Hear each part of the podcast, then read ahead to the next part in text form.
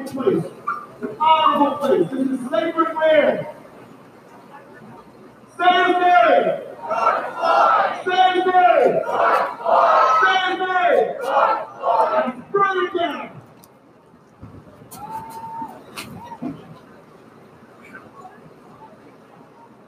Spray it down.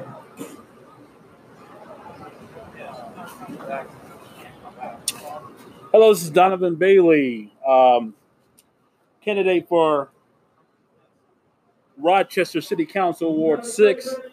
I decided to do a podcast down here at Cup Foods, Minneapolis, uh, to kind of remember what has been going on with our country, uh, with our state, obviously with Minneapolis, and in commem- commem- commemorance of the death of George Floyd, and also speak to it in reference to what's going on in Rochester, Minnesota.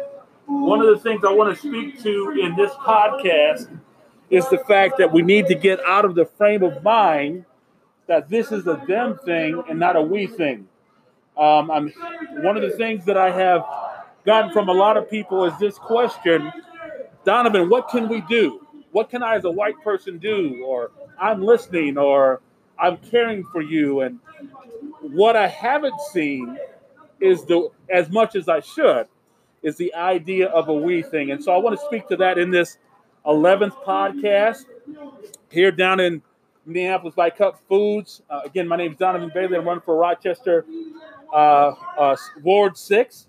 And I thought to come down here with my daughter and some other friends as we commemorate this death and really look at this epicenter of social change to talk about what we can do in Rochester. Again, in Rochester, we're not dealing with this particular type of issue, but the fact of the matter is, it could happen. So, again, my name is Donovan Bailey. I run for Rochester's uh, City Council, Ward 6.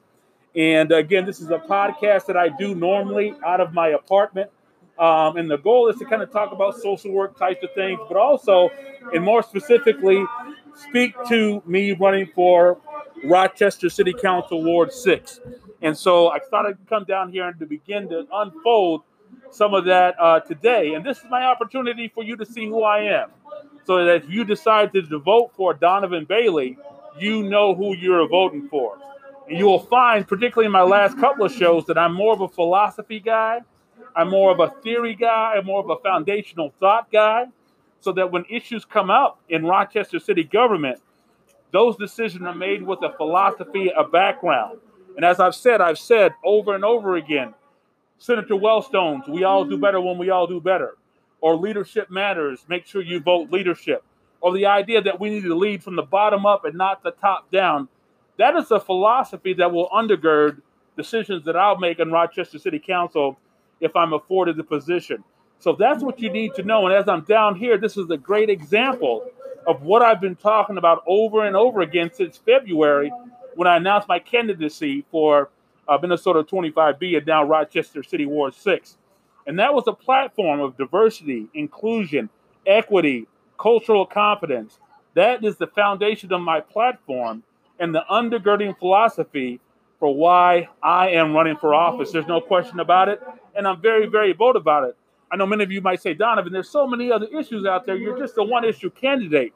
I'm not a one issue candidate, but I do believe in the philosophy of, of, of the top bottom up and not the top down. And so a lot of things will come uh, from me in that regard. But before we get into those things, I'd like to talk about current topics a little bit just to get people in the know and kind of relate to what's going on in our world. And we got something that really relates to what's going on here. If you're a sports guy like I am, and um, and again, uh, we're here grassroots here in Minneapolis, right outside of Cup Foods. You know about Drew Brees, the amazing quarterback for the New Orleans Saints. He said something to the effect that uh, just a couple of days ago that he doesn't believe in the kneeling in the NFL. Now, whether you believe it or not, whether you are for the flag or not, whether you're against Kaepernick or not, the real issue is timing. Should he have said that in this time, in this time when folks are so sensitive? And I think that is one thing that we're dealing with with this the outflow of the murder of George Floyd just some couple of steps down the street here. An insensitivity to what's going on. And again, Whether you believe in the flag or not, or um, you know, uh, should you kneel or not, that's not the issue. It's a sensitivity what's, to what's going on. And as I've had opportunity to be in meetings and so on and so forth, what I'm seeing is a care for what has happened to George Floyd and to African Americans and this idea of Black, Black Lives Matter. But I don't see much of a we. Again, I'm hearing that what can I do? What can a white person do? What I'm sorry, I'm listening, all these different things. And what I want to say is get to work. Make sure you vote for sure, but get to work. I think a lot of folks are very insensitive to what's going on right now. And again, they don't see it as a we thing. They make insensitive comments just like um, Drew Brees did, not realizing the sensitivity of what's going on, even in his very city, New Orleans. So I just wanted to kind of highlight that topic to begin to talk a little more about who I am and what I'm all about. Last time I talked about situational leadership as an undergirding philosophy of how I would run in uh, Rochester City Ward 6. I want to add something else to it, and that is the idea of cultural competence. Cultural competence. When I run, and if you decide to elect me as your leader, I will lead with an idea or an undergirding philosophy of cultural competence. And we're starting to see why that is so very true. Let me go way off and talk about something that happened years ago up here in the Twin Cities area. Years ago, they had the idea of building the 94 highway. They built that big highway and they forgot about something the Rondo neighborhood. And when they built that highway, it went right through Rondo and destroyed an ethnic enclave of this metro area. In talking with the governor, that's what I'm talking about when I talk about the idea of cultural competence. If I if you if you elect Donovan Bailey, I'm going to lead with an undergirding philosophy of cultural competence. Decisions that will be made in Rochester will be made from a cultural, culturally competent edge. That means whatever, if it's the skateboards that are downtown, to the need to deal with transportation, DMC, whatever issue comes across the table for Rochester City Council from a Donovan Bailey standpoint, it's going to be undergirded with the idea of what does this look like from a culturally competent standpoint.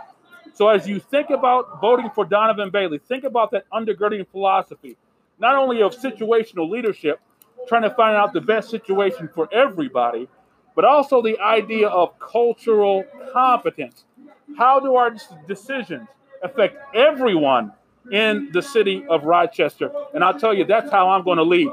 Um, and that's what you need to know about Donovan Bailey. I am undergird, I am led by philosophy, theory, a value system that will impact all the decisions that I make. So again, when I say the the comments of the late great Senator um, Wellstone, we all do better when we all do better.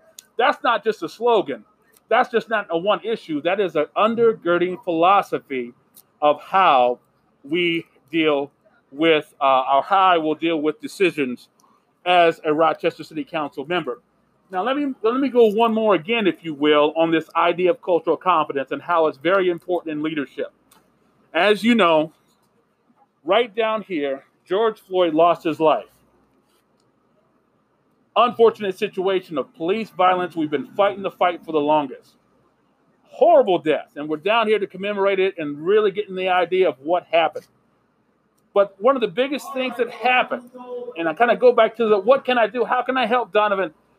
The system was so clogged, so racist, so ignorant, so out of touch. It took over a week for all four officers to be charged. Now, think about that. Over a week, and the city went into an uproar because they wouldn't charge what was obvious to everyone in the whole world. Now, think about this. Toward the, the front end of this week, the Minnesota government put one man on top of this. The man from the AG's office, his name is Keith Ellison. Now, some would say, no, you can't make that conclusion. But if you know Keith Ellison, he is an African American man. He is an African American man, a Muslim. When you put a man like that on top of this situation, with his prowess and his legislative uh, uh, competence, you can say cultural competence won the day. They put a black man on top of this issue, and guess what? In a day or two, all four men were in cuffs and in jail. That's what it means to be culturally competent. Now, I'm not saying it was all about his race or anything like that. But when you have cultural competence, I guarantee you, we have cultural competence in leadership, I guarantee you, they would not wait on a murder of such magnitude like George Floyd. And so we can applaud AG uh, Keith Ellison for what he has done, not only for his prowess, he's great, he's, a, he's an amazing man, but the fact that he is African American, he was able to make a decision that other folks that apparently weren't culturally competent didn't make. That's why it's so important, I think, that as you vote not only locally for school board, for a national election, that you vote in people that are culturally competent, not only with African Americans, Native Americans, Hispanic Americans, but all of Americans. Do they have a philosophy that is weak? On my way up here, kind of kind of getting off subject here, I brought my daughter up here with her friends. And we were talking about the aspects of what's going on. And I really wanted to get their idea of what they feel as young people dealing with these issues. And I've been saying this over and over again. You cannot fool these young people nowadays. They have phones, they're seeing this, and they're out here protesting and, and, and standing for justice because they see it. In today's world, we have to be culturally competent. We can no longer wait for things to be diverse and inclusive. We can no longer um, do our ceremonious uh, uh, marches and all these different things, and even our, our classes and what have you. Our young people are saying, look, we need to be culturally competent from the foot to the head. They're demanding change, and this whole world is demanding change. Again, I'm at the epicenter ground zero of social change for the nation, if not the world. The world is saying no more. So, as we think about Rochester City government, as we think about DMC, as we think about all that's going on in Rochester, are we leading with a culturally confident edge? There are many things that are on the table and will be on the table as it relates to Rochester City government, but are we being guided by a culturally confident edge that every person in Rochester is being served? Times have demanded, and thank you for tuning in to this 12th podcast, that things need to change. So I'm up here with my daughter and friends, young people, commemorating the death of George Floyd. Uh, being involved in the ceremonies here, and being motivated to social change. And I just want to say once again, as as uh, we as I run for Rochester City Council, and again, these podcasts are what this is all about. I want you to know whom you might vote for. And I want you to know that Donovan has a bold campaign for diversity, inclusivity, equity, cultural competence, equality. There's no question about it. It is an undergirding philosophy of how I will lead if you will vote for me.